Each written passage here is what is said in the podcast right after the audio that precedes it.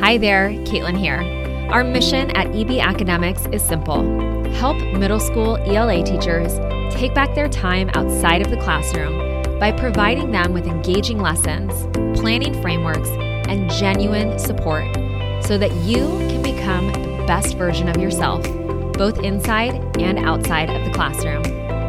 So if you think you might be ready to try something new because you know you simply cannot continue the way that you have been, then I'd invite you to take a moment to check out the EB Teachers Club, the EB Writing Program, or the EB Grammar Program by visiting the links in the description of the podcast. We hope to continue to support you within one of our programs in the future. And in the meantime, we look forward to serving you right here on the podcast each week. All right, everyone, welcome back to another week on the Teaching Middle School ELA podcast. It's hard to believe it's May. I right? love it. It's May. Oh, it's so great.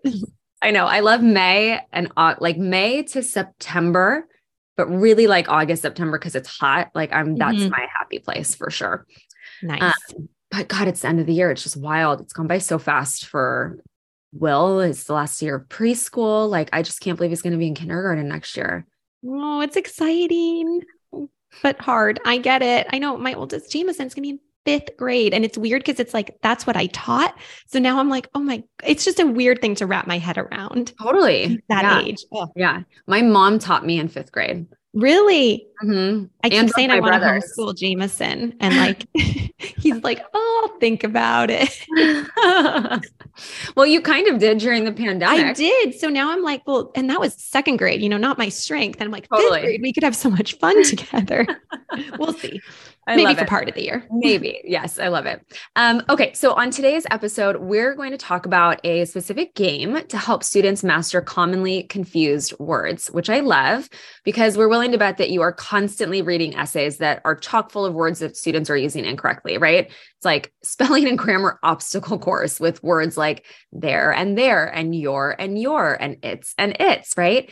You want to be assessing their literary analysis or their narrative writing skills, but it's so hard to get past sentences like T H E I R going to the store instead of T H E Y apostrophe R E, right? To the store. You get what I'm saying? It's different if you're, it's hard to hear that, right? Because they're, it is, but I think everyone problem. gets it. We've been there. So, your students, right, generally speaking, it might be in seventh and eighth grade. If you're listening to this, some of us probably have fifth and sixth graders, but even still, like they should have this dialed in, right? They should know this stuff, but they don't. So, you try to explain to them that they're using the wrong word. It shows a lack of attention to detail. And it's like showing up to a job interview with mustard on your shirt. Like you should be paying attention to this, but our students just don't necessarily, right? So you want them to demonstrate that they are careful, that they're thoughtful writers. And mixing up commonly confused words can make it seem like they haven't taken the time to proofread their work. I mean, really, that's the truth, right? And it's like, meh, close enough, good enough. I don't know about you, but like I always reread my emails that I send out. I reread text messages. If I read a text message back and I made a mistake like this, I'm like, oh my gosh, don't judge me. I swear yes. I was an English teacher. I do the same thing. I'm like, sorry, I have to fix that grammar mistake. It will drive me crazy. And it's like a silly text, but I have to fix it. Yes. Yes. So we want to help them, right? We how do we do this? How do we get them to finally master these commonly confused words? And so in today's episode, we're going to break it down for you how to do this through a great game.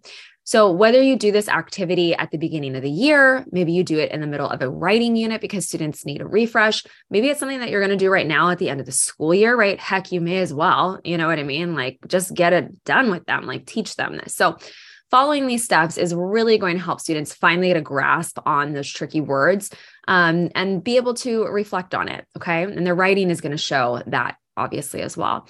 So, the first step in helping students master commonly confused words is simple as it sounds, to teach it to them explicitly. Like teach them the difference, right? Put it on the board. I just remember like some I don't know about you, but when I was in the classroom, it was very much um mentor sentences. Not that there's anything wrong with that, but there was this whole missing piece of explicit instruction. And that I think really hurts students. So use mentor texts if you're into that. And we also get to provide students with that explicit instruction in this case.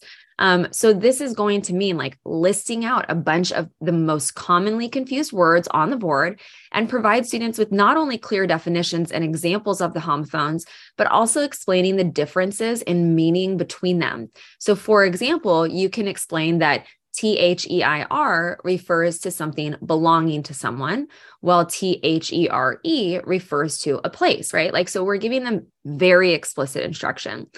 And by making these differences clear to students, they're more likely to remember them and use the correct word in their writing. Perfect. So I love it, the explicit instruction, but it's not enough because I'm willing to bet at some point students probably did have explicit instruction on these things and they're still not using the words correctly. So now we can take it a step further and we can play a game with them. And we know about games, right? Because it really helps cement the material for them, gets them engaged, gets them interacting with words, and it's going to help them retain it later on.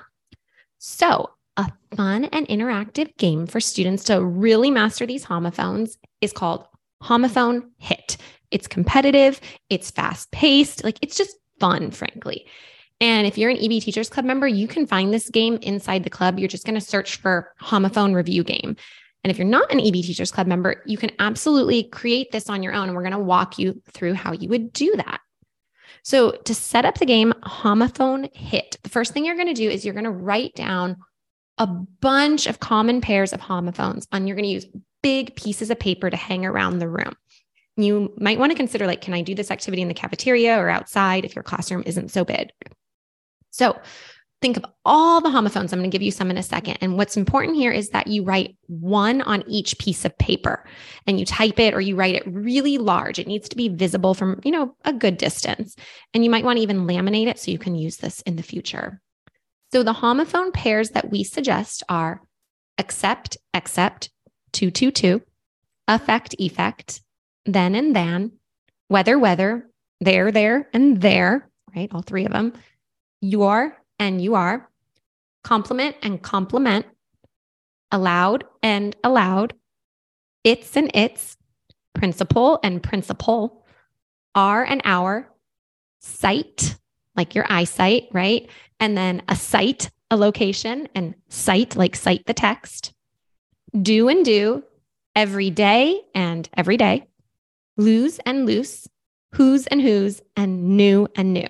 Sorry, I'm going to interrupt. Loose and lose, I swear, adults mix up the most of any all of the time, on especially on social media. It drives me nuts. okay. So maybe like adults could play this game too. It could be maybe. um, so then you have your list of words, you put them on big posters, one on each poster or big piece of paper, and you've hung them around your schoolyard, your cafeteria, whatever. And then what you're going to do is you're going to divide your class into two teams, and students are going to compete against each other one at a time. And at the beginning of each round, you're going to read off a sentence that includes a homophone. After the full sentence has been spoken, you can yell go or whatever word you want. And one student from each team has to race over to the correct spelling of that homophone and slap that poster lightly with their hand. And the first student to slap the poster, if it's correct, will receive a point, and you can just tally those points on the board. Now, to keep students on their toes, we suggest that you use some of the homophones more than once. So they're not going, okay, she already did loose. Okay, I just know it's the other one. It's lose next time. Nope, you're going to use it maybe two times or three times. So just because a poster has been slapped once doesn't mean it won't be the answer again. And then it's simple. The winner of the game is the team who receives the most points. So it's so much fun for them. And when you do this activity in your classroom, a really quick and efficient way to set it up is go on chat gpt we keep talking about this but if you go on there and you ask it to come up with a bunch of sentences and then give them the particular homophone you're going to have a whole list of them for you to use. So it's so fast and easy or maybe they're even in your textbook already. And then once students have played the game, you're probably going to want to do a check for understanding, right? Just make sure they've got this stuff down. If not, you might want to play the game again. So, what we suggest you due is for each set of homophones from the game, have students create one sentence that uses each of those homophones correctly. So, let's say it's the homophone pair do, D O, and do, D U E. they might write down, Do you know this essay is due tomorrow? And that way you can check to see, okay, do they understand? Oh, I just used do. Do they understand it? Does it make sense? And if it does, great. They've probably got this down based on all their sentences. If they're still struggling with coming up with those on their own, maybe we go back to that explicit instruction or play the game again. So that way it's really helping them get used to these. Yeah. So I love this. Let us know if you give this game a try with your students. Let us know over on Instagram if you're doing it. Even you take a picture, you can tag us at EB Academics. Or if you're an EB Teachers Club member and an EB teacher inside of our private Facebook group, you can let us know over there. Um, it's honestly great at the beginning of the year too to set students up for success or anytime during the year when you're noticing like mm, students are continuing to mix up these words in their writing like let's go back and play that game and you can do it over and over again right like jessica said. Um, so as we kind of wrap things up here i do want to let you know that we're hosting a free workshop series this summer. We're doing two different pds our first one in june is all about engagement um, and our other one in july is all about writing. So i want to give you the information for our june professional development workshop um, it's happening mid June. So you can mark your calendar for like June 15th. There are a couple dates through there that will be going live and sharing strategies.